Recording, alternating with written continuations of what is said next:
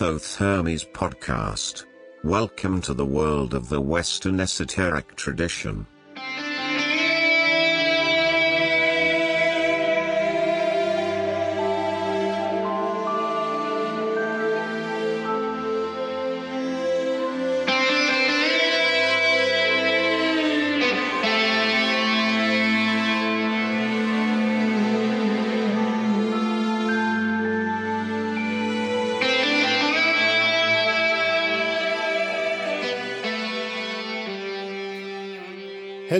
Friends and listeners, and welcome to episode 8 of season 10 of the Thoth Hermes podcast. Today is Sunday, October 15, 2023, and I am very glad that you have joined us again here for a new episode featuring today C.R. Dunning Jr., also known among friends as Chuck Dunning, and we are talking mainly about his latest book, The Rose Oratory, but it's not at all a purely Masonic episode as you could maybe think now. No, it's much wider than that Rosicrucian, Hermetic, of course, Masonic as well, but get yourself surprised. I'm glad to have you back here on the show. It's my great, great pleasure to have you back. Those who come back and those who are here for the first time, it's also and maybe an even greater pleasure to have more and more new audience. And it's also a great pleasure to once again have new patrons here on the show. And wonderful. Thank you so much for being supporters of the show. And in particular, I want to thank our member on the initiate level you know, there is that initiate level, a, a, special level for supporters on Patreon. And I want to thank Imbolc, the International School for Western Magic, for being such a Patreon member. It's great to have you with us here and uh, to support this show. And I could only ask you also to go on their website and have a look at this school. Really interesting um, magic school, Western magic school that you could discover there. Talking about websites, well, you should go to the Thoth Hermes website as well. T H O T H E R M E S dot com, that is Thothhermes dot com. And there you find not only all the episodes so far, over 150 now, but also you can, of course, send me a message and uh, let me know how you think, what you think, and if you have music. I keep saying that if you have music, if you're a musician yourself, if you produce music, and if you want music of yours to be played on the show, well, go there and let me know. You have um, a voicemail type messagery there. You can also send me a classical message via email at info at or you use the contact form. It's very easy. And of course, um, you can always tell me all other things as well, not just about music. I would like to know how you feel about our show, if you have ideas, things that you would like to hear and see. And of course, I have like to have your feedback. What did you like about our show? Maybe what did you not like? It's always good to have also interesting positive criticism to have to can to be able to improve the show always important. So do go, do communicate, do be part of the community on the Thoth Hermes podcast. Well, I spoke about music, and of course, also some music will be played here today. Um, well, there is a German composer who I found on the internet. He did not send anything to me, but I liked very much what I heard. And I'm going to play three different types of his pieces here today. It's a kind of new neoclassical uh, music, but um, highly interesting, I believe. And um, before I do that, before I play the first piece, which will be called Ad Lucem, so towards the light, which of course is a good thing um, for esotericists. We all go towards the light, don't we? At least we try to. Um, well, I think it's also a particular reason why I chose that piece at this very first spot. Our time and the days and weeks we are going through at the moment, and people in the world are going through suffering. Um, it's quite incredible what's happening in the world. And my friend Wouter Hanegraaff, who was here on the show about 10 months ago, and who does not know Wouter Hanegraaff, the great academic on all things um, regarding the Western esoteric tradition, he posted on Facebook a short text by Etty Hillesum. Etty Hillesum, who was born in 1914 and died at Auschwitz in 1943. Listen to those words, please. Listen and take them in. And immediately after that, I'm going to go into that music called Ad Lucem, towards the light, because it's those words who, if we take them seriously, will carry us ad lucem. I know that those who hate have good reason to do so. But why should we always have to choose the cheapest and easiest way? It has been brought barn forcibly to me here how every atom of hatred added to the world makes it an even more inhospitable place. And I also believe, childishly perhaps, but stubbornly, that the earth will become more habitable again only through love.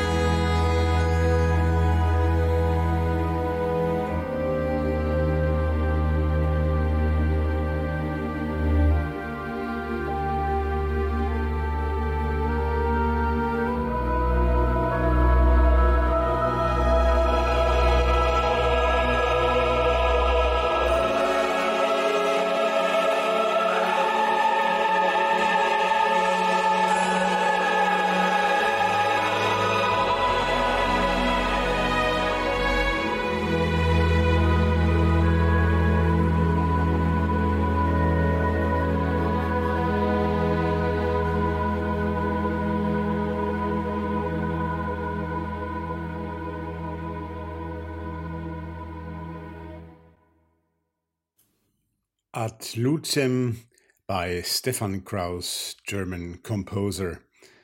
Very beautiful piece, and well, it fits so well to what Chuck Dunning, who will be my guest now in the interview today, wrote as a dedication, as a signature to the dedication in the book we're going to talk about here today, a Rose Croix Oratory.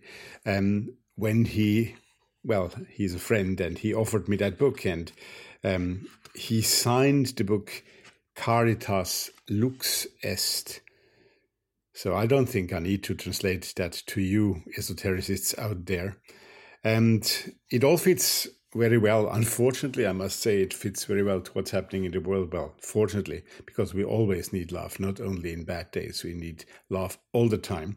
But it's ad lucem that towards the light that we need to go, as it was done in the music, as it's in that book that we're going to talk about today, and as it's been always the case in Rosicrucianism, which of course is the core of that book. And I sometimes read texts to you here, uh, texts from the book, and I will do that here today as well before we go to the interview.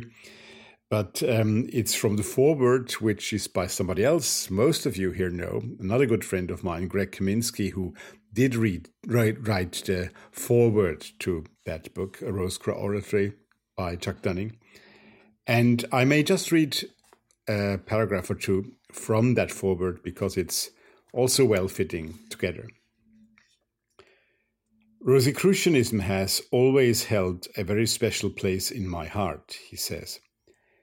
Perhaps it was the mysterious origins of the tradition or the manner in which they gathered together various strands of esotericism to syncretize them into an authentic spiritual path, or the way that members never professed themselves to be one, or that their purpose was to heal the sick at no charge, or the desire to reform society at every level, or perhaps the combination of all of these motives that led me to study the Rosicrucian writings and practice their methods. But more likely than not, it was the emphasis on love as the basis for life and the pursuit of wisdom that won me over. Regardless, I was hooked and ne- never really let it go. I find the Rosicrucian philosophy and tradition to be sublime, inspirational, and something I feel drawn to as a way of being and knowing. That is why I spent so much time and effort devoted to learning about and understanding what it meant to be a Rosicrucian, how this tradition spread from Europe to the New World, how Jewish Kabbalah came to be adopted by Christians, and how Rosicrucians employed alchemy as a means for healing and spiritual growth. Those were the words of Greg Kaminsky about Rosicrucianism, about the book, part of the introduction to the foreword uh, of that book that we're going to talk about here today, A Rose Croix Oratory.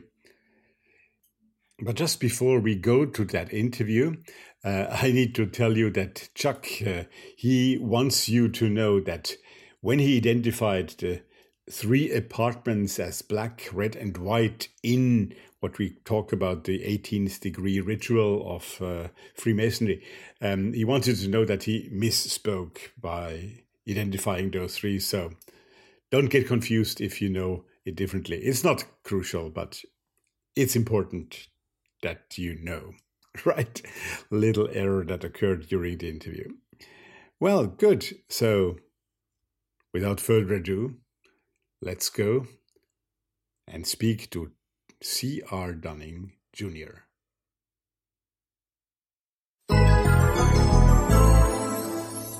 Here comes the interview. I have the pleasure here to well, to have somebody who comes back to this podcast again, but um, this time all all alone. Last time we had him in one of those trio shows. Chuck Dunning, or C.R. Dunning Jr., as he is known as an author on his books, is here with us today. Uh, Chuck, I'm very happy to have you back on the show, and uh, it's well, it's just great to be with you again. Thank you, Rudolph. It's a real pleasure to be back with you, and I've enjoyed our friendship over the years, and it's always a pleasure to speak with you. Thank you, and that is true. We have been in touch well for quite some years now within the podcast, but far beyond that all the time. And that's very yeah. nice. And we have many common things to share.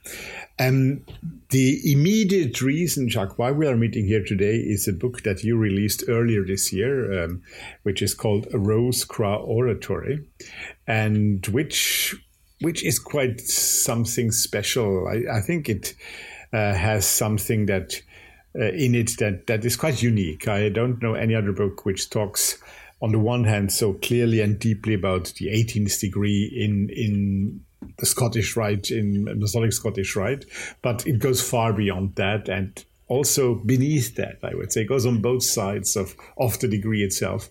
The degree is almost like a pretext for the book, I would say, and yeah. we will try to talk about all that about. Uh, where does the thinking comes from? Where does it lead us, and where can we work with it? And I think that's also a crucial part of the book that it's not only knowledge to le- to read, it's knowledge to practice with and to get wisdom from. Isn't isn't is that right? Is that what your intention is? Yes, very much so. That um, that there's a good amount of, of theory and some history in the book, as well as some real clear instruction on practices that someone can do uh, to really deeply engage the tradition that we're talking about today. Right. And if people were here last time listening to you, I would like uh, to point out or remind those who have not been here that uh, we spoke about the books that you had already written for the three first Masonic degrees about contemplation, about uh, mental work in that context. And would you say that this book is kind of an extension of that, goes further and beyond, but in the same vein, or is it for you a very different approach? I would say that there's definitely some continuity from the first books uh, into this one. However, there's a significant difference. Um, in this book, I really do get more into uh, a, a deeper and particular spiritual stream mm. that connects with masonry and um, and my personal investigations of it and what that has led to uh, in terms of a set of practices that that I have done for years now that I have helped other people learn and uh, and refined and wanted to make public for people who are either Masons uh, and already familiar with the 18th degree or interested in the 18th degree of the Scottish Rite and uh, and non-Masons as well, who have an interest either in Masonry or Rosicrucianism, because ultimately that's what the book is about is the intersection of these two streams of Masonry and Rosicrucianism through the 18th degree, and um, and how we can anyone can dive deeper into that stream. Right. Before we go into that, Chuck, uh, do you want to tell our audience a little bit um, what has happened. I think it's two, two years almost now that we have been speaking here on the show, if I'm not completely yeah. wrong. And uh, what has happened since then in, in your in your author's life, in your maybe spiritual life, um, and uh, maybe just give those who have not heard that show a short little background on your on your on your origins in that field. Sure, sure. Um, so I came to Masonry looking for a contemplative initiatic tradition. Um, I had done some investigation under the guidance of an esoteric teacher um, and a philosophy professor, uh, that being the same person. Uh, I'd done some investigation of the Masonic tradition, and I grew up in a family with lots of Masonic connections. And so um, I was convinced from my study of the tradition that it offered, uh, you know, an initiation into a contemplative tradition, a, a, genuine wisdom tradition, be somewhat parallel or akin to the ancient mystery traditions. And um, and so I got into Freemasonry, and like many people who had such visions coming into the fraternity, I was disillusioned. Um, I found that while our ritual and our literature said one thing about the tradition, often the way it is practiced uh, in everyday life in lodges and in Scottish Rite Valleys uh, and other Masonic organizations, um, it's really you know, typically more of, of a fraternal and fellowship organization. But I knew that I wasn't the only one that had come to the fraternity or would be coming to the fraternity looking for this the same thing. And so, uh, as I continued to do my own studies and practice, particularly in um, the Western esoteric traditions, but also with some experience in Eastern traditions like Kundalini Yoga, um, as I continued to to develop my own practices and my own studies, I began to make parallels between some of the things that I was doing on that side and what Masonic ritual was saying, and Masonic lit- literature, particularly older Masonic literature, was saying about the spiritual potentials of our tradition. And that's what led to those uh, books, the uh, Contemplative Masonry and the Contemplative Lodge, was helping brothers understand how they could uh, use contemplative practice to enhance the, their experience in Masonry and um, and find more depth and um, more philosophical and spiritual light. Um, then in um, after the after the the the contemplative lodge was published in 2021 i was already at work on another manuscript that um, i was excited about and i found kind of a lull in the in the work on that manuscript. And during that lull i was hit by inspiration for this book a rose croix oratory. Um, and and what I saw, the potential that I saw here was actually sharing uh, an even deeper level of my own practice uh, with others who might have an interest, who saw in the 18th degree some of the profound philosophical and spiritual depths, who saw its allusion, at least its allusion to the Rosicrucian tradition and uh, and to provide an opportunity then for people to to be able to to do something with that, to understand that they're not off base, that this is a natural uh, connection to make and a natural avenue for deeper philosophical and spiritual work, um, and um, and so I spent the next. Uh, probably a year, year and a half putting together the manuscript before I was able to get it off to the publisher. Uh, and then it was published in Holy Week of this year, 2023. And um, uh, I've I've been told by my publisher that initial sales on this book outstripped anything that I had done previously. Mm. So um, I'm I'm really happy with the result. I've been getting some really good feedback about it. I've already got some uh, people who are consulting with me about working through some of the material themselves, and um, it's just a it's a really exciting thing for me to be involved in and and to feel like I'm I'm serving as a as a good instrument of light for those who are of like mind.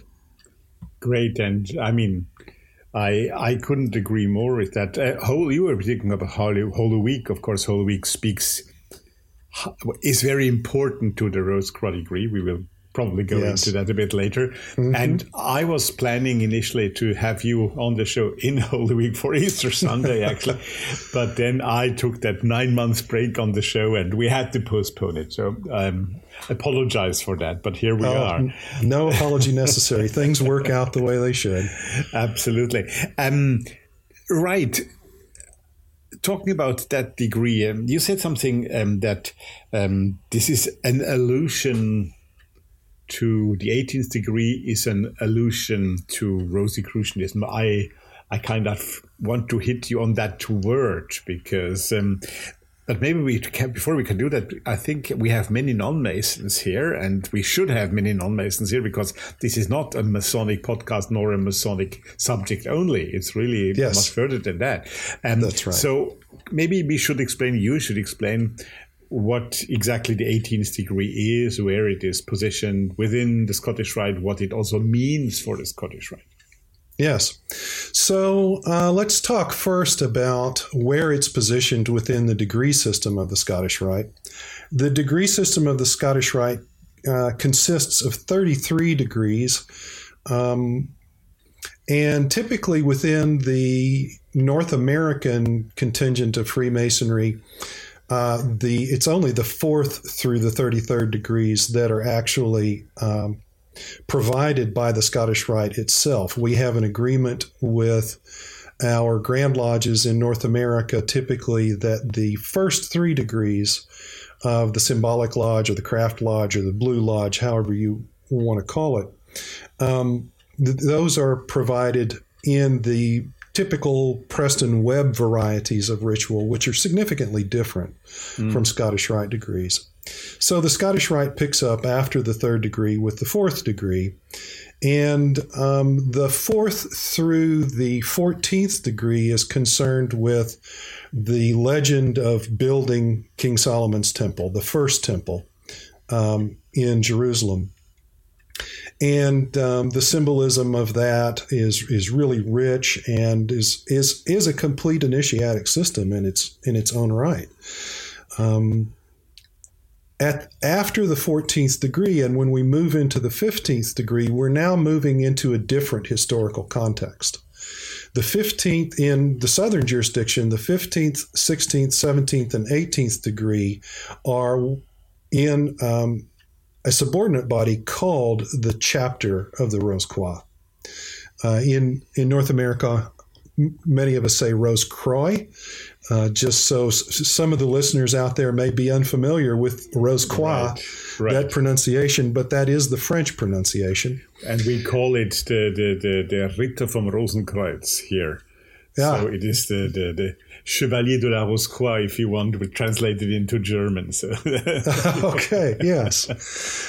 And so in the 15th, 16th, and 17th degree, um, the the story there is now going back to the refurbishing and reconstruction of the temple um, under the auspices of the Persian kings Cyrus the Great and and Darius, and um, uh, and then in the seventeenth degree, there's this very clear shift into um, Christian language and iconography with uh, a heavy emphasis on John the Baptist and uh, John the Divine, St. John the Divine, who wrote the book of Revelations.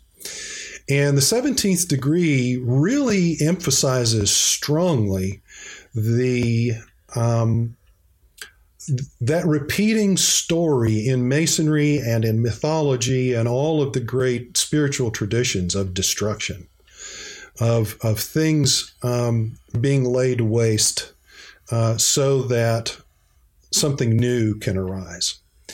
And in the wake of the 17th degree, in which we're told that the most significant lesson of the 17th degree actually isn't revealed until the 18th degree, the, in the wake of the 17th degree, the 18th degree comes along and it has all of this beautiful symbolism associated with the rose and the cross. Um, and uh, and it begins with the story of this initiate who um, is joining in a process of grief and mourning for the state of the craft. Uh, the temple has been absolutely destroyed and ruined again. Um, many of the working tools have been lost. Uh, it's a very dark scene. And uh, yet he wants to be initiated into this next level of illumination. And so he's sent on a journey. And in that journey, he is uh, he's told to watch the heavens for signs. And uh, in watching the heavens for signs, what he rediscovers are the three theological virtues of faith, hope, and love. Um, often in Masonry, we speak of love with the word charity, uh, which was the English word that was originally used to translate the um, the Latin caritas, caritas which was yeah. mm. which was the translation of the Greek agape. And so when we're talking about charity and masonry, we're not just talking about philanthropy. We're talking about this selfless, universal spiritual love that uh, shows up in the context of faith and hope. Those three theological virtues first show up in 1 Corinthians chapter 13, uh, where St. Paul talks about what agape means in human terms. The whole chapter is about that. And he says it's the most significant of the three. And that then leads the initiate into, um, well, along the way, he, he, he has an experience of descending into um, what most people would recognize as hell. Uh, it's a very fiery, transformative experience, and um, a promise of, of, of what we must suffer, the consequences we must suffer if, you know, if we are not very virtuous people and if we willfully uh, do things that uh, we know are not based in faith, hope, and, and love. And, um, and at the very end of the degree, in the, in the last parts of the degree, he is introduced to the story of Jesus of Nazareth not in the sense that you must be a Christian to receive this degree. At least in the in North America, that's the way it's done. You don't have to be a Christian to receive this degree, and so you can interpret the story of Jesus of Nazareth as you would the story of any great wise uh, person who came to impart um, wisdom and healing to the world. Um, and we particularly um, attend to what Jesus said about the new law of love. And, and we look to the new law of love then as being that thing that lifts us out of the ashes and the rubble of destruction and, and is the thing that guides us now in everything that we do in all of our rebuilding efforts and, and, and, um, and our struggles to, to make ourselves healthier, happier human beings and to make the world a healthier, happier place. Now, I have a couple of questions for you. I think it's not a secret for our listeners here that uh, I shared. Uh, I share the, uh, I share being a, a, a, Scottish Rite Freemason with you, so that I think yes. we can say as much here. So uh, we speak about the same organization, so to speak. I am fully like you that when I joined Masonry in the beginning, I was like many others a bit disappointed not having immediately found the esoteric background. After a while, I found where I had to go to find that, like probably you did. yeah. But um, the Scottish Rite, of course, um, in North America and in the part of uh, Europe that I live in, is rather similar.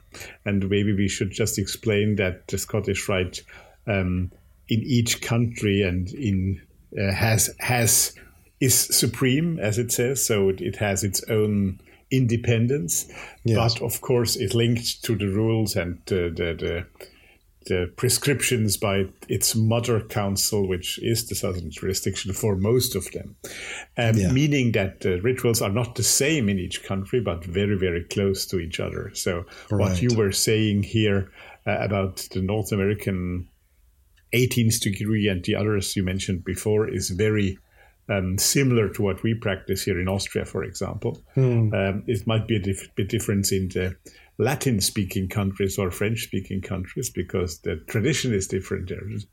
Would you yes. agree on, on that in, in, in general?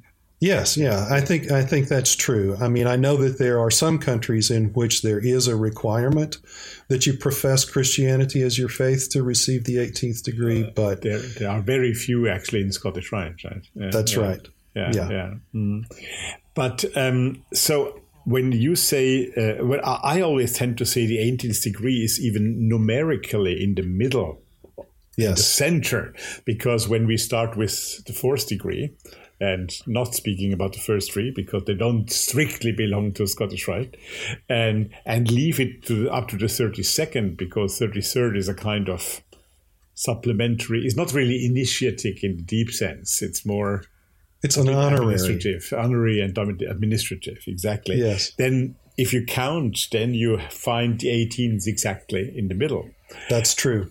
And at the um, heart that's the heart, exactly. And at the heart, and at the heart, you're talking about love and and inspiration of agape and charity. Um, yes. I think that's that's exactly it. And maybe it is that love. That's my theory, but please contradict me. You need that. You need to learn that love. You need to perfect yourself in lots of perfection, as it is called, um, and to find that love, to be able to find it, and you need that love to go on further. Otherwise you will abuse of the knowledge you could get later on. Yes i know. I absolutely agree with you. I'm sorry I, am not able to contradict you here rudolf but uh, yeah. Um, i think one of the great reminders of the 18th degree is um, is that we do come to the heart after all of this journey of refining the mind and developing the virtues and so on. That it is love that enables us to take the next step into a, a higher or deeper level of awareness, understanding, and, and manifestation of the light. Absolutely. And isn't that, in fact, the part of at least Scottish Masonry which is universal and goes much beyond um, masonry. Yes, uh, because it it's the truth for each esoteric movement. If you have not learned your your virtues, if you haven't found love, then you shouldn't go any further because you're going to harm yourself and others. That's right. Yes, that's right. Yes, and um, something that we may talk about more as we go into things, we also find that there's a transcendental aspect of love. Mm. That love itself is is um, is capable, and, and and and Thomas Aquinas wrote about this, and not the only one, but kind of as you mentioned earlier, this is something that is known across many traditions. That love itself is a doorway to transcendence. Yeah. Um, that we can speak of the divine as love with a capital L. And, and so our love for the divine, our love for the great mystery, uh, is what carries us beyond everything else that we can do. Our minds can't take us that far intellectually. Our emotions can't take us that far. Our physical actions can't take us that far, but love can. Absolutely. And um, it's correct me if I'm wrong, but it's light, life, and love. The three, yes, uh, which also in the context of the golden dawn are being used as a kind of greeting, as a kind of Yes, we find sign, that right? all over Western esotericism. Absolutely. Light, life, and love seems to resonate all over Western esotericism. Yeah, yeah, definitely. Um, you mentioned Christianity and its rule, its role in this 18th degree because of the figure of Christ. Um, yes. Because, of course, and we come to that in the Rosicrucian background as the as the Christian Rosenkreuz background, so to speak. Um, mm-hmm. And do you not have the feeling that sometimes this is also irritating the one or other brother because he feels that masonry is something non-dogmatic. So, what does Christianity play as role in here? How would you respond to that? Oh yeah, I I do. I see I see your point, and I absolutely have witnessed um, Masons you know being irritated by this on both sides of the you know the christian non-christian fence. Absolutely because those who because those who are very christian they also could be irritated by some interpretations of what is being done in exactly uh, right. Exactly yeah yeah. Yeah and so um so one of the things that we do in the 18th degree is before the degree actually starts we have a process of of ex- explanation and we we tell all of the candidates coming into this degree that um, that even though it focuses in Christian symbolism and language, it is not a Christian degree in the sense that we're pre- presenting Christian dogma as something that must be accepted and practiced by the individual.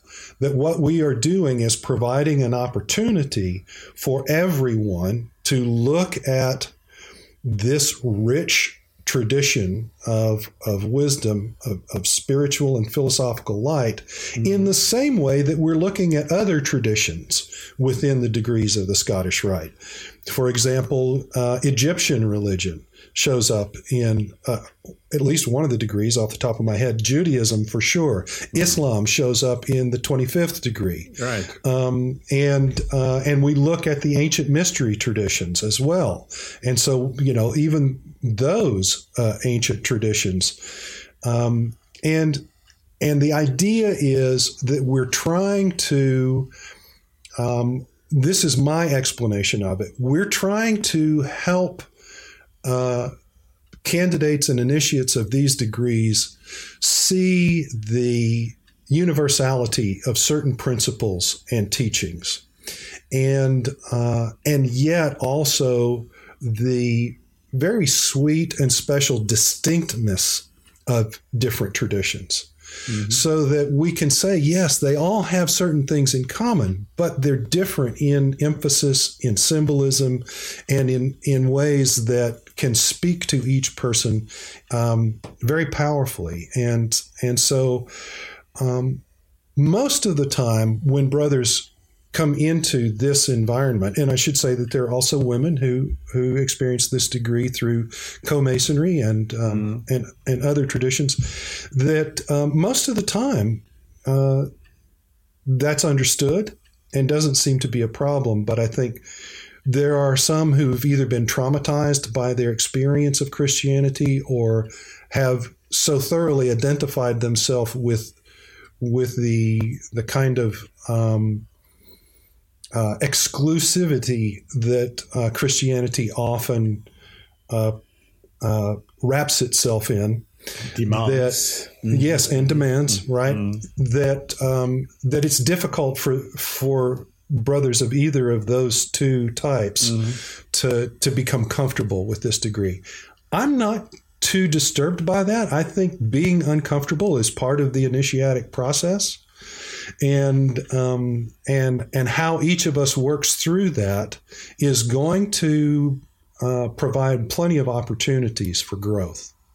Absolutely, and I would say that finding, as the Hermetic calls it, uh, neutralization of the binary, uh, yes, uh, means always to find the new way and not neutralizing in the sense of don't care on either side, right? Well, and you've put your finger on a very specific teaching within the 18th degree mm-hmm. about the re- in in the language of the southern jurisdiction. It's about the resolution of contraries, right? And it's that alchemical process of how do you take two things that seem to be opposite and find a way to bring them into harmony with each other, integrate them. And, you know, in, in alchemy, we're always working in these threes of salt, sulfur, and mercury, Absolutely. right? Yeah. Particularly like in Paracelsian alchemy. And, and so in, in, um, in the 18th degree, we've got this triplicity of faith, hope, and love. Right. And, and it's love, the new law of love is being presented then as that fluxing agent, mercurial element that it makes it possible for us to harmonize what whatever it is that seems to be in conflict. Which brings me to I find a highly interesting point. I suppose you have the same. I want to point out just for our listeners, we are not talking about Masonic secrets here. This is, can all be read and found in your book, in other books. So uh, don't get excited about it. It's it's it's it's all out there. We are not going to yes. reveal anything we are not allowed to reveal. Um, but um, what I was going to say is, uh, I suppose you also work the 18th degree in two temples, in the Black Temple and in the Red Temple. In we call them apartments in in okay. in North okay. American masonry, mm-hmm. and uh, we start off in the uh, in the black apartment, right, and goes to the red apartment and ends up in the white apartment. Uh, well, um, so um, which is an order slightly different than what I would see it, because of course when you take the uh, when you take the Nigredo, Albedo, Rubedo process yeah, alchemy, yeah, yeah. that is perfectly fit, and we only have the two with the pass being between the two being the white one. So interesting difference. But what I in, in the Black Temple when when we meet faith, love, and hope for the first time in that context. Yes. Um, interestingly enough, and I would like to hear you on that, uh, it's not when the lights go out, so to speak, um, it's not love that remains in that first moment in the Black Temple, it's hope. Yeah. So, um, and everybody would, I think, when you're a candidate, you would you would expect that love remains. not, um, so, so why is that? Why is hope remaining and not love in, in the first place? Yeah, that's a really good question. And um, uh, I've, I've, I've, given this quite a bit of, med- of meditation about the relationship between these theological virtues.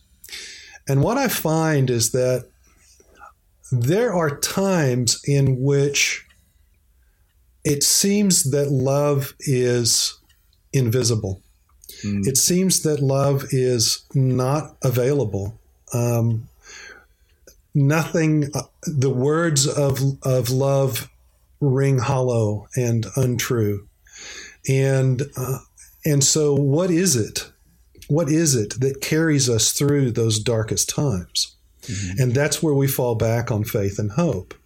And, and hope in particular being that vision and motivation for something better than what we have now and um, and it can lead us back into a place eventually where oh yes love was here all along.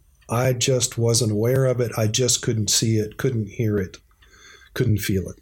Yeah and we find it in a way that we're not going to explain here then later on. Exactly.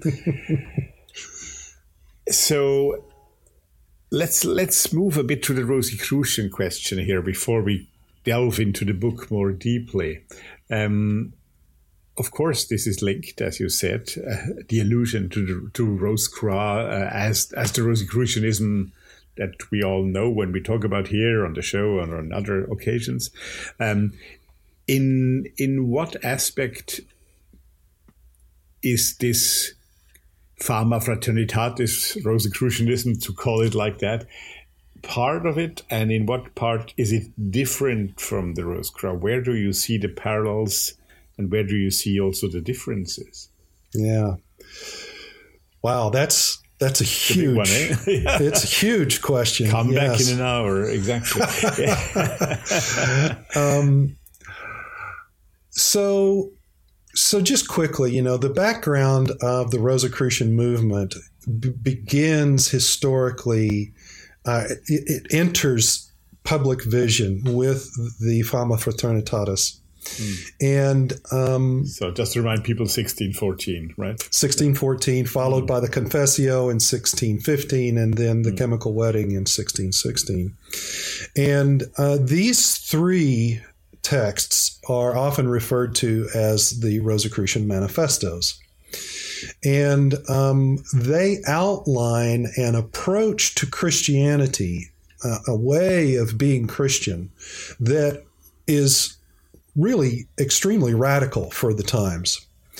Um, it is an, I mean, we already had Martin Luther come forward, and so we've had the, uh, you know, we've we've we've had the Protestant movement, uh, particularly in Germany, and and and this grows out of that Lutheran movement. Uh, to take things even further, um, and so, for example, you know, one of the things that they talk about is this tradition of secret knowledge and and learning that the mythic founder uh, Christian Rosenkreuz um, the secret learning that he went on a quest for as a young man through the ancient world um, around the Mediterranean, picking up on different traditions, including uh, Kabbalah and alchemy, and um, And then all of this illuminated his background because he was already a Christian monk. It illuminated his background as a Christian and helped him then develop further insight. To me, this is a reflection of the Renaissance spirit, that spirit of, of the Renaissance of recognizing that the ancient traditions of the world had something in them that illuminated Christianity, that helped us find the deeper esoteric, mystical aspects of Christianity, the things that you know, that are alluded to in the New Testament when Jesus says that he speaks to the masses in parables, but he speaks to his disciples directly and gives them the the pure truth. And um, and so there's this initiatic kind of quality um, that the Rosicrucian movement is talking about from the very beginning. And um, and so that is a significant departure because prior to this, the the whole process of initiation within Christianity, within mainstream Christianity for the time, was, you know, going through baptism, chrismation, and so on to become a full member of the church. Mm-hmm. But not being exposed to any of the deeper, more esoteric teachings in that process, not being educated in any of that. And so Rosicrucianism comes forward and says, This is what we're doing. We're doing that deeper process and we're connecting um, symbolism and language of Christianity with things that are being taught in these other traditions like Kabbalah and alchemy. And, um, and so I'll, I'll stop there with the Rosicrucian movement, which to me is a mythopoetic movement. We might want to talk about that a little more later. Yeah. But um, so I'll stop there with that and jump to the Scottish Rite and to the, the Rose Croix degree in the Scottish Rite. Now, the Rose Croix degree in the Scottish Rite never references Rosicrucianism. Right. Um, it does, particularly in the the more modern uh, versions of the ritual, it does speak of Kabbalah. It does speak of alchemy. It does have some hermetic influences that are obvious. There's one in particular that I can't reveal right. in this context. Um, and um, and so there's all of this language and symbolism, and particularly the rose cross itself, that indicates a great intersection of these two traditions, at least symbolically. And it's kind of left at that. And um, and so we've had Masons over the years now, some saying this is a Rosicrucian degree, and some saying no, it's not a Rosicrucian degree. Albert Mackey very famously says in uh, his encyclopedia that that a Rose Croix Freemason and a Rosicrucian just cannot be the same human being. And um, I'm not sure why he said that because I'm I, not sure either. Yeah, yeah, yeah.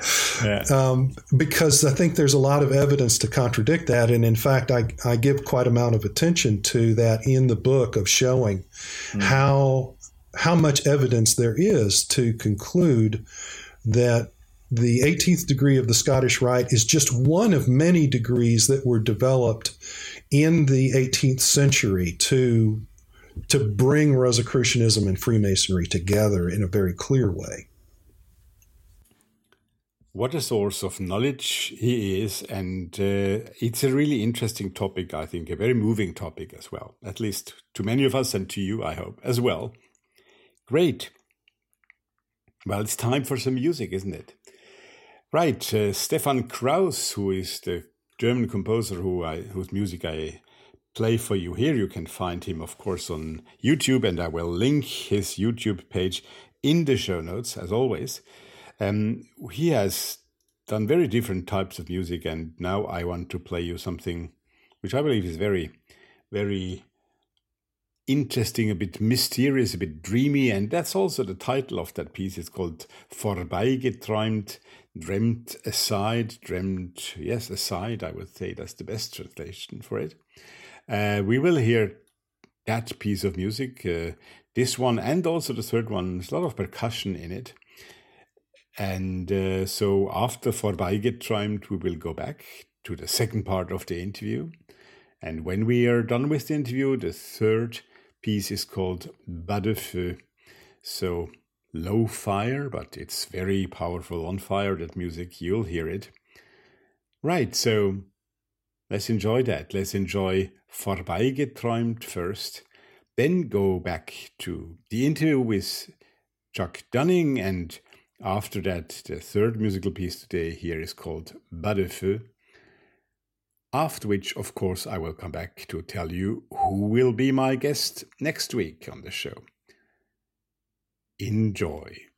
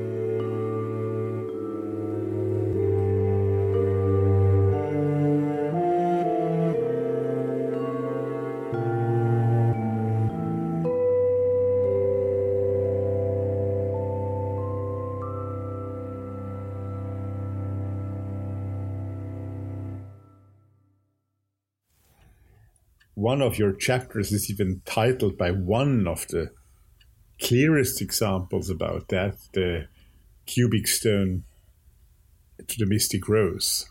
Right? Mm-hmm. Yes. So, of course, when you, and again, this is not a secret and it can be seen in the book, when you develop the cubic stone, it becomes a cross. Yes. Uh, and in the middle of the cross, we find the mystic rose. Now, yes. How we, we how we go there to find that path, that's something else. But um, uh, that is, of course, a Rosicrucian symbol. And when you see, for example, many many of our listeners, non-Masons, will know that uh, the secret teachings of all ages by Manly P. Hall we have the, the version with the famous illustrations. And yes. you have the Jewel of the Rose Croix, uh, one of the plates, beautiful plate actually. With, yes, it's very beautiful. With the pelican, with the rose croix, with the well, with the cross and the rose. Uh, yes, with, with, the Masonic compass. So it's everything there, right?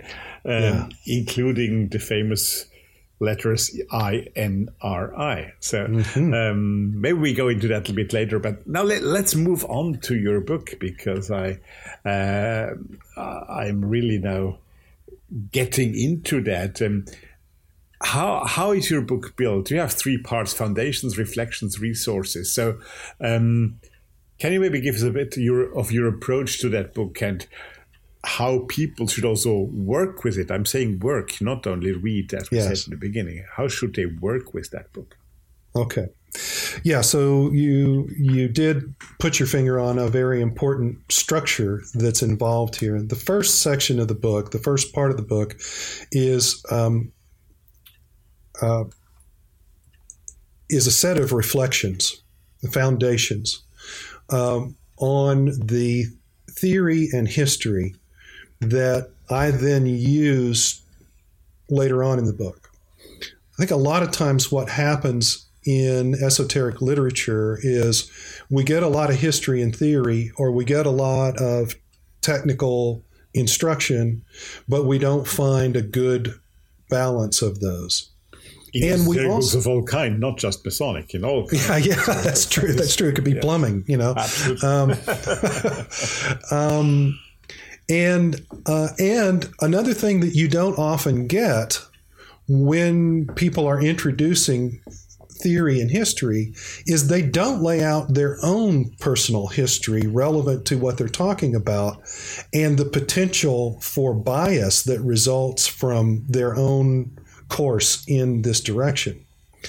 Um, what the thinking, what their thinking is that guides what they've selected to, to present to you.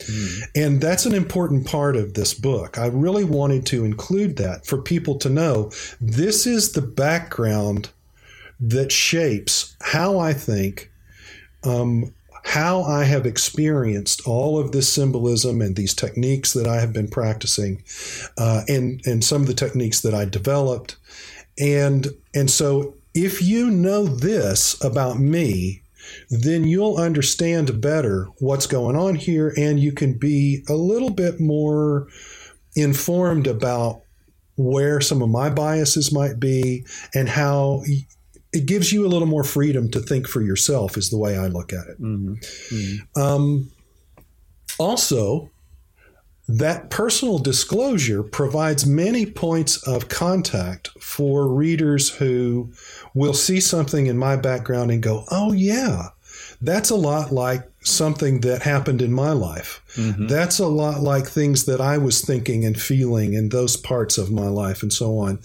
And and so it automatically then the, the writing automatically begins to engage them at a deeper level. It's not just intellectual, it's now something that is engaging them emotionally, that they're connecting their own history with.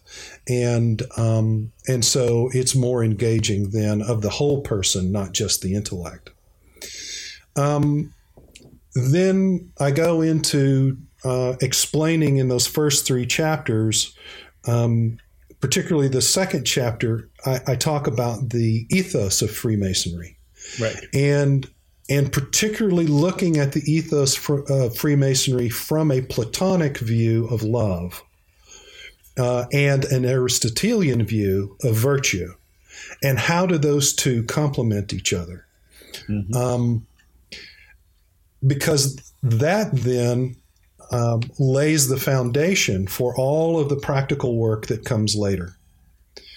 Um, if you don't have a clear understanding of of what I mean by love and what I mean by virtue and how those two go hand in hand with each other, then much of the rest of the book doesn't really work.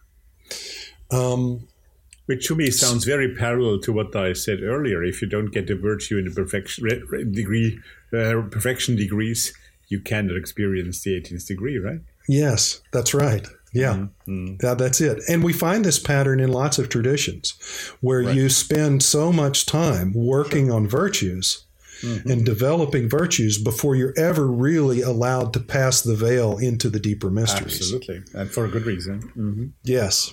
And so um, then, um, then in the third chapter, I go into the history of of Rosicrucianism, the the mythopoetic movement of, of Rosicrucianism, and how it intersects with Freemasonry, to show the relevance of Rosicrucianism, particularly to the 18th degree, and and also some other forms of Masonic Rosicrucianism. Yeah. Then the second part of the book is focused on um, reflections of how this Masonic symbolism of the 18th degree uh, really speaks to the same aims that existed in the Rosicrucian movement the idea of transforming the self and becoming an instrument of healing, not only for oneself, but healing in the world. And um, and so I look at the 18th degree kind of from two different perspectives uh, of the symbolism. One is really focused on the four elements and and and how they intersect with the cross um, and and the rose. Um, and another chapter is focused on the cubic stone and mystic rose symbolism. Um, and and so those two chapters then provide a kind of sense of okay, this is what the work is about. We we we have the underlying theory. This is what it kind of looks like in application. These are the things that are supposed to happen to an individual who does this work. And then in the in the third part of the book, um, we get into the the kind of the triad, the, the traditional triad of Rosicrucian studies, which is Kabbalah, Magia or Magia, and Chemia or Alchemia. Um, and the fourth chapter of that final section is on service. So, how do we take everything that we've done and all of these other learned and practiced in all of these other chapters now and actually take it out to do something for others more directly because even when we're doing for ourselves we're doing for others but more directly serving others through these skills and um, and insights that we've developed. Now do you aim the book I, i'm talking about aiming right? Do you aim the book at masons only or do you feel the book you wrote here is something that also as an audience goes beyond masonry. To me, it goes beyond masonry. Yeah, I, I would agree. Um, yeah. Um, you don't have to have received the 18th degree to pick up this book to to understand what it's saying and to practice the methods that have been provided in the book and get results from them. You do not have to be a Mason to to do that. Absolutely. Um, I, I, might be biased, but I very strongly feel like that. I might be biased because I'm a Mason myself, but but uh, I get the impression, and I would encourage people who are not Masons to to buy that book really, and to to work with it because it opens exactly in that respect that you and I were mentioning several times here earlier before to to have to come to the point of of agape or to charity or whatever you want to call it to avoid the word love for a moment uh, um, um, to to to develop yourself further also spiritually and esoterically and in the occult and whatever is your tradition um, I think it's crucial, and this is a very good tool. I I, I made name it like tool to learn that. Wouldn't you say so? Well, I hope so. Um, I, I hope so. I that's what I wanted. I wanted anyone who's who's interested in Rosicrucianism, esoteric Christianity, um, um, psychospiritual alchemy. Anyone who's interested in those topics, whether they're a Freemason or not, can pick up this book and be taken on a course of inner work that will produce results uh, if they follow through with it. I would even say either of those currents. Yeah. You know, um, you don't need to be interested in esoteric Christianity no. to profit of that book. You can if you are, but yes. if you're just just interested in Rosicrucianism, um, it will help you as well. And if you're just interested in psychological alchemy or psychospiritual alchemy, you will find your way in it, right? Yes, I think so. And I mean, it is, I think one of the things that I start the book off saying is that you don't have to be a Christian right. to do this work. Mm. But you do have to have a certain level of comfort with Christian language and symbolism. Right. And and if you can look at Christian language and symbolism as representative of things that are meaningful to you without buying into all of the dogma and you know and and feeling like you have to make a a confession of faith to mm. be a Christian. If you can if you can do that then you'll find this book useful.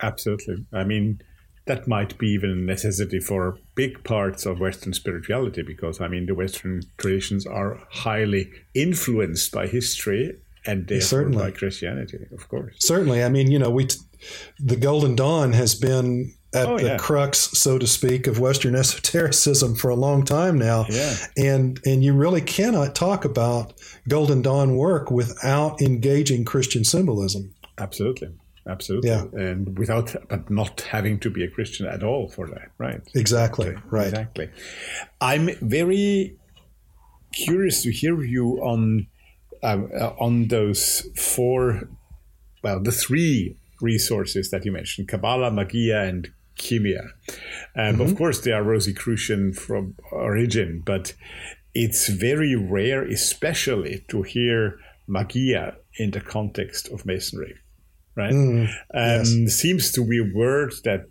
they we all avoid because it's a bad word. What could it mean? you know, uh, and um, could you expand a little bit on that? Because I would, it would be nice to to understand also for our listeners who probably encounter that problem. I shouldn't talk about ma- magic too much in public, even you know. Um, and whatever you do, Rudolf, don't put a K on the end of it. Yes, well, exactly. well, that, I'm I'm I'm of that current as well. I don't like the K either, to be honest. But that's maybe more a linguistic question than than, yeah, than an ideological yeah. question in my case. Um, but what is the magia you're talking about here? Is it theurgy? Is it something else? Um, and what will you say to those people who try to avoid that word? Um, how to respond to the public request? Yeah. So one of the things that I do is I just try to point out the origins of the word. Mm. The origin of the word goes back to the uh, the ancient priesthood of Persia. Um, Zoroastrianism and other ancient uh, Persian religion. And it was simply their version of priesthood, the rites and rituals that they performed in order to invoke the divine and mm-hmm. and the spiritual beings that serve the divine. Right. Um, you know, like Catholic priests do when they not only celebrate the Mass, but they also um, say litanies and prayers to saints and and archangels, right. and um, and so this is exactly what the Persian priests were doing, and um, and we know them now as magi, and every Christian is familiar with the story of the three magi, which we often refer to as wise men, mm-hmm. who who followed the Star of Bethlehem to come to Jesus and recognize him. Uh, and um, and so there is within Christianity a nod of respect to this tradition of practicing these rites and rituals of priestcraft, that there's some value to that. Mm-hmm. Now, I know that there's also a lot of condemnation about magic that comes from Christianity, and right. Um, and, and yet, I think it's a mistake to say that means every form of magic is now considered anathema and evil. Um, because if we do that, then all of the rites and rituals we practice within Christianity, within Freemasonry, all of those things are essentially priestcraft. And uh, it's the idea of making changes in consciousness according right. to our right. will. Right.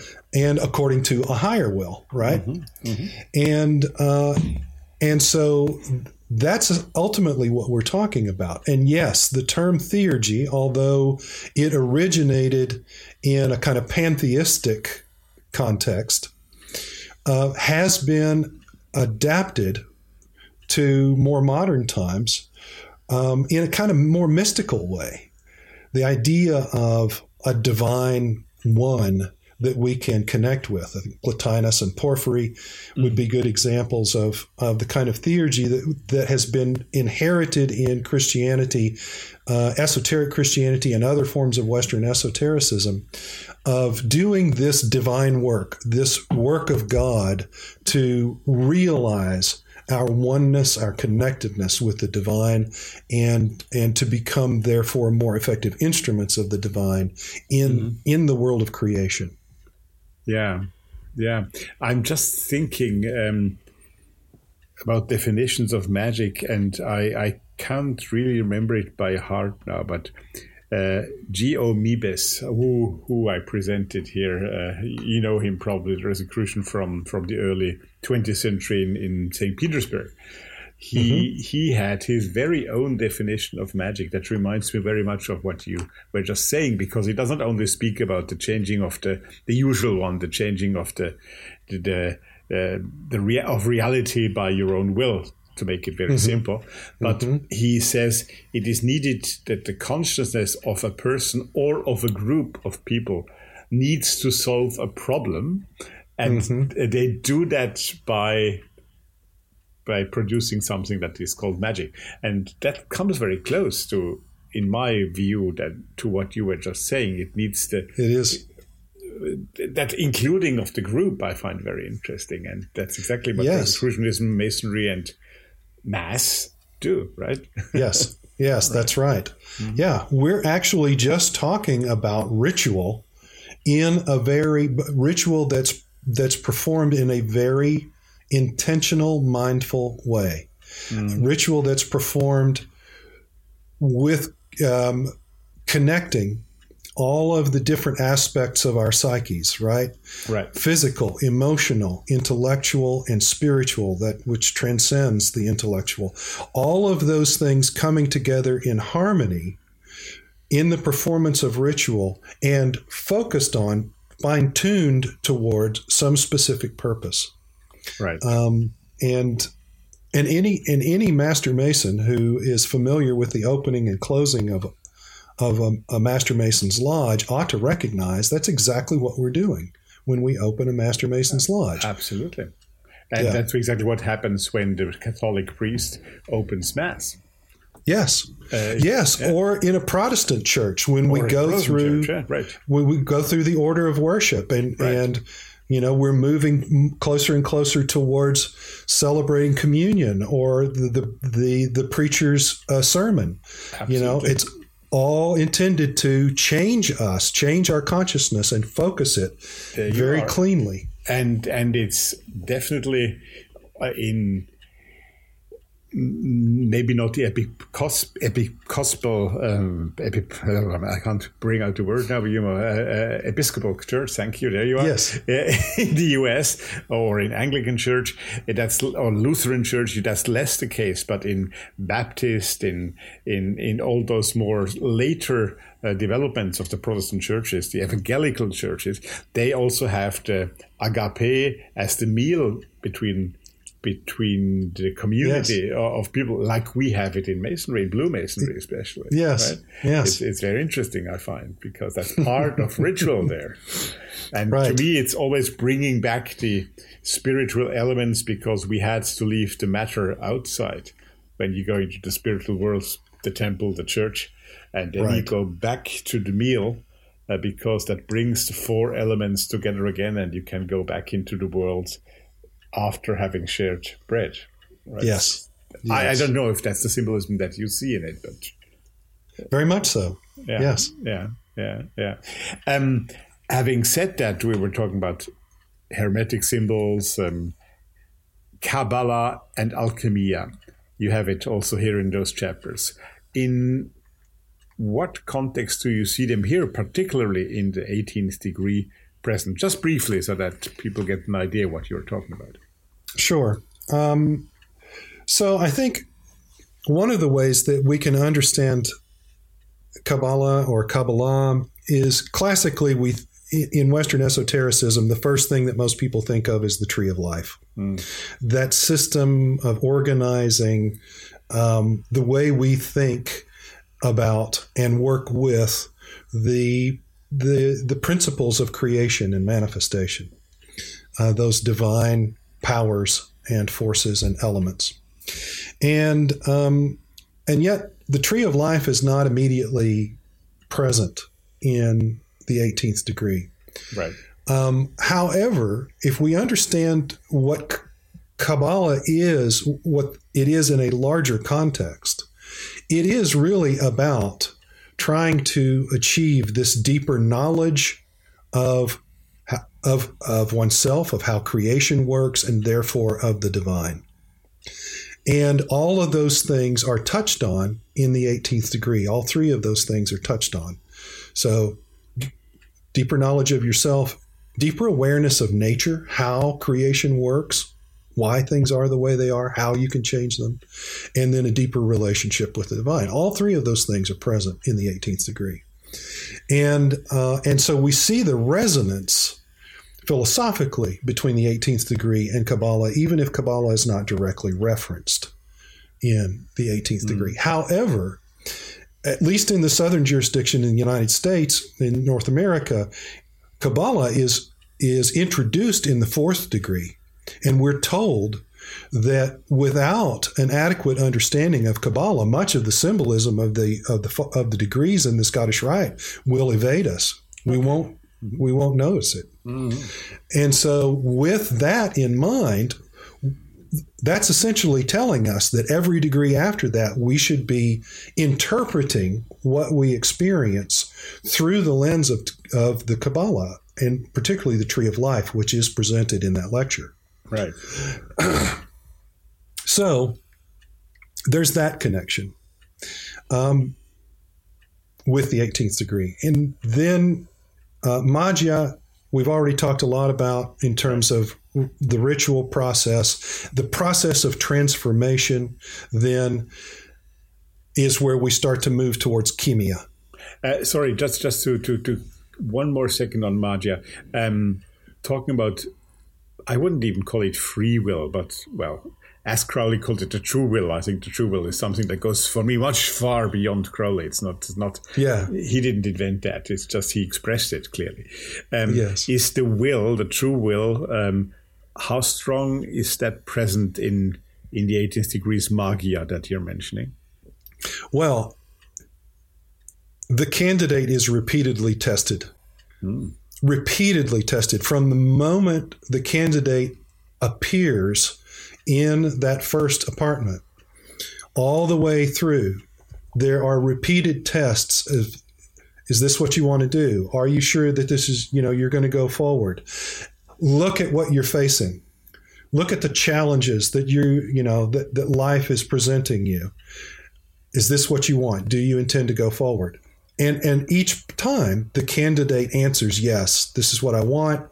This is, you know, I'm going to devote myself to this. And then of course there's the obligation, which is an affirmation, an absolute affirmation that I am personally aligned with the principles and the aims of this degree. My will aligns with the will expressed in this degree. So it's it's it couldn't be any clearer.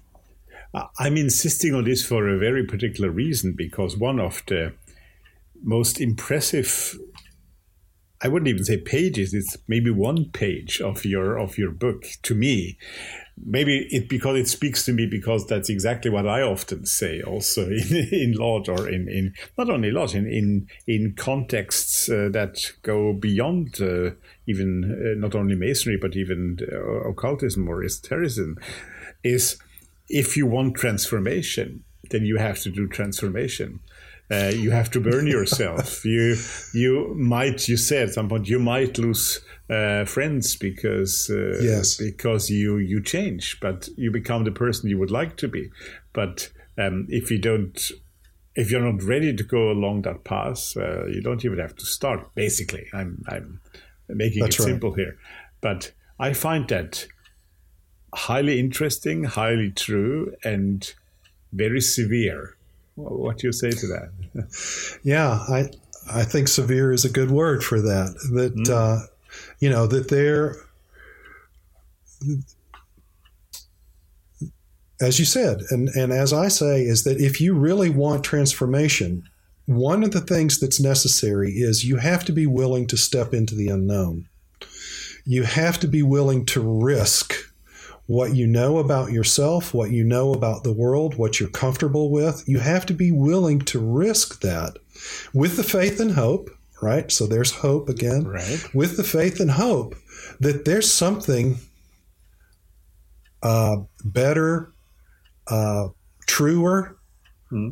um, more beautiful, wiser, stronger, and and that you you can't foresee exactly what that will be because if you could then there would be no pointing in in in moving toward it. Very important point yes. Yeah.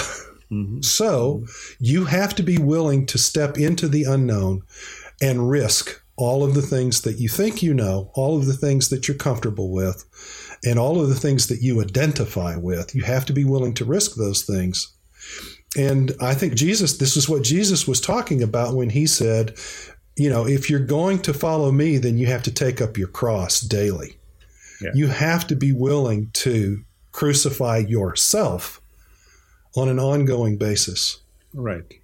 But, but yeah. because you're saying it without symbolism, you're saying it in your book, uh, just with plain words, you could use uh, without any symbolic context. That's why it's so strong. And I think it's a crucial point. That's why I'm insisting here on it, especially in a world where social media and everybody has replaced symbols and become their own symbols. Mm. Uh, and when we, when it would be so much needed that everybody makes up their minds truly and not just follows others uh, because they want to please others and, and yes. take up their opinions. That's which right. to me is part of the reason of that strange division we are experiencing that you can only say yes or no to things or, or it's only two it's a dualism that has installed itself which to me comes out of that um, non-willingness of true transformation it is and it's also a lack of of consciously engaging the power of love right because it, it's love that that enables us to find the middle ground and and even the the territory outside of the the field of combat mm-hmm. you know and yeah. and so yeah. yeah we have to we have to want that so there's the will and we and we have to understand that the the magical power that makes it possible is love absolutely and we have to dare of course that's yeah. part of the four of the fourfold request as well yes that's right we didn't even speak about that you didn't speak about the, the path from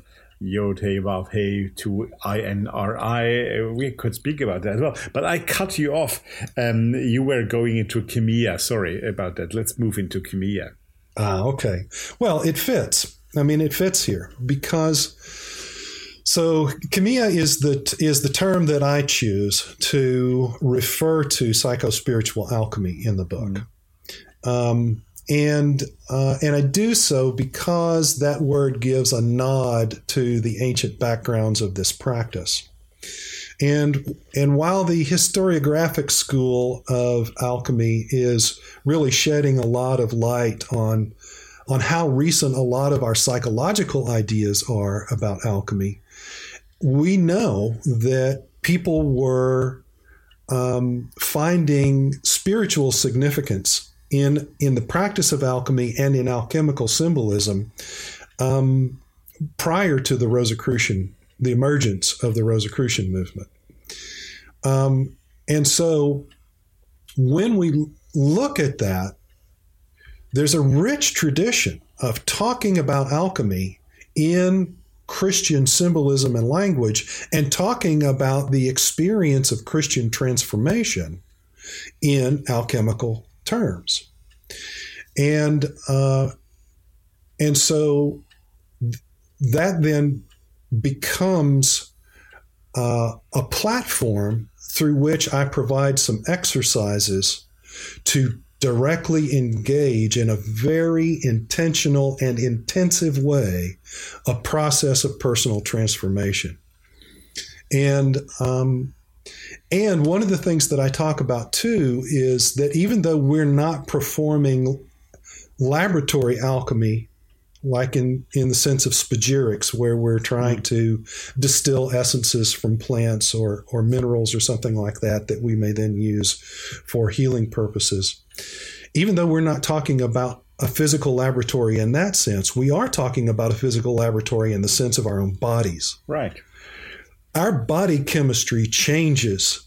That's one of the things that changes in response to the kinds of practices that we're talking about. Right. And there's emerging science on what just the practice of meditation does to our brain chemistry and therefore the rest, you know, our endocrine system and so on. And not only does it change the chemistry, but then there are physical changes in the brain that have been mapped hmm. with the practice of meditation. And um, some of these things can be overblown and and and and so on and but there's there is actual evidence scientific evidence of this now.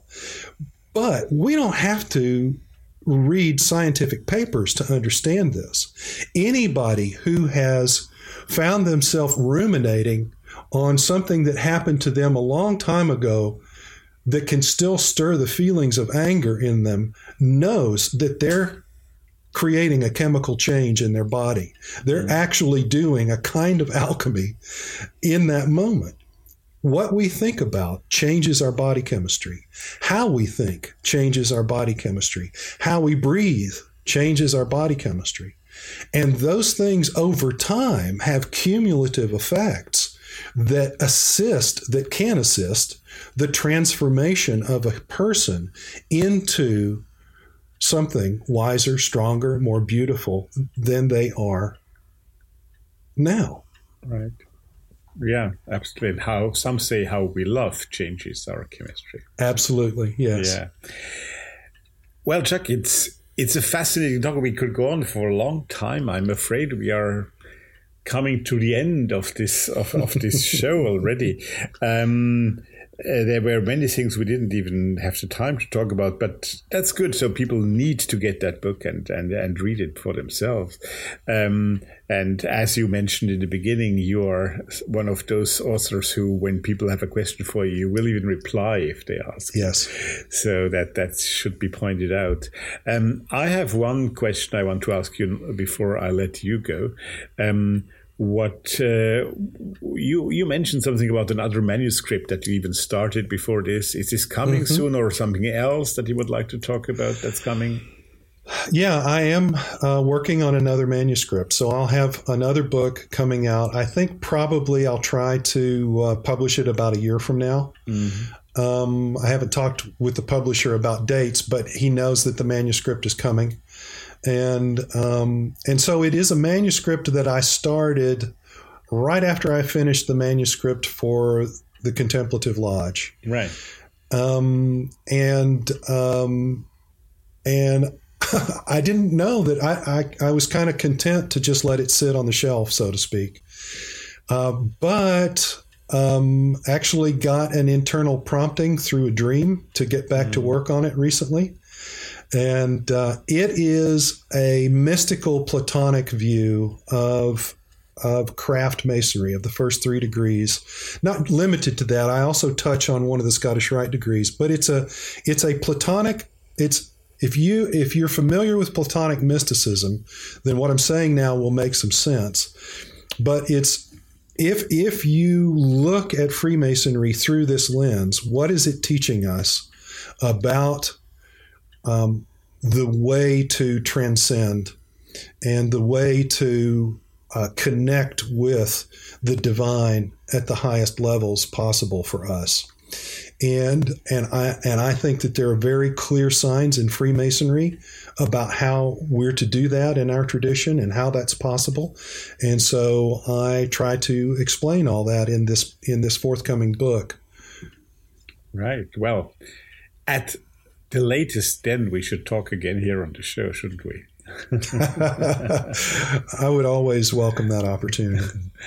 Well, thank you, Chuck. Thank you also, in the name of all our listeners, that you turned the air conditioning off on your end uh, before we started the interview.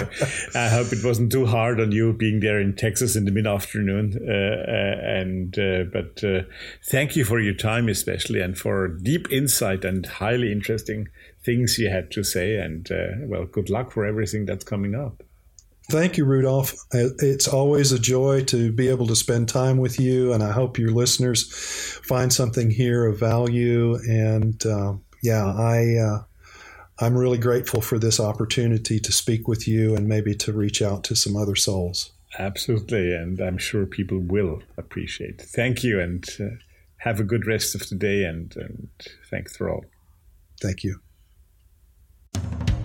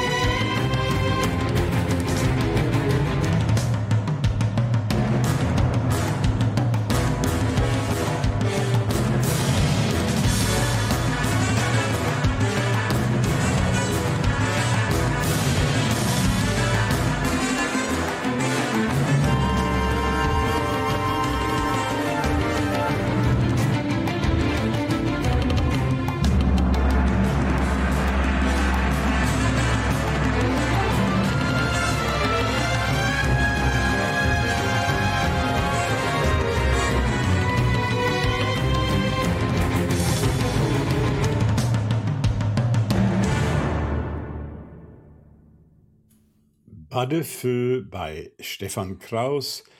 Lovely piece, I believe, and I hope you enjoyed the music just as much today as you did the interview with Chuck Dunning and uh, Rose Croix Oratory, among other things. Of course, we, as always, we continue to talk about other stuff around that subject, and I think that's always very nice when you have people like Chuck who are so knowledgeable. Great. So I hope you had a good time here today, as I did. Thanks. Thanks very much, Chuck, for being with us here today. And thank you to you, the audience, who have joined us again here today on the Thoth Hermes podcast and been with us. And I hope you will also return next week, of course. And next week, well, my guests will be again somebody you've already heard on the podcast, but uh, I think you're really going to enjoy that um, because um, I don't know if the first interview I did with her was the really very first interview she did on a podcast about her books. At least it was one of the very first. And since then, she has really taken off over the last year, year and a half. Marlene Seven Bremner will be my guest next week. We spoke about her first book about a year, a bit more than a year ago. And now, well, this time it's her second book and just as interesting, just as great. Uh, and I'm really looking forward to present that interview to you. And uh, well, I hope you will be with us next week. You would miss something if you wouldn't. as always, actually. So, have a good week. Stay safe. Um, do something about this world. This world needs it and it's worth it. Right? And probably Rosicrucian love is quite a good place to start with. Take care. Stay tuned. Hear you soon.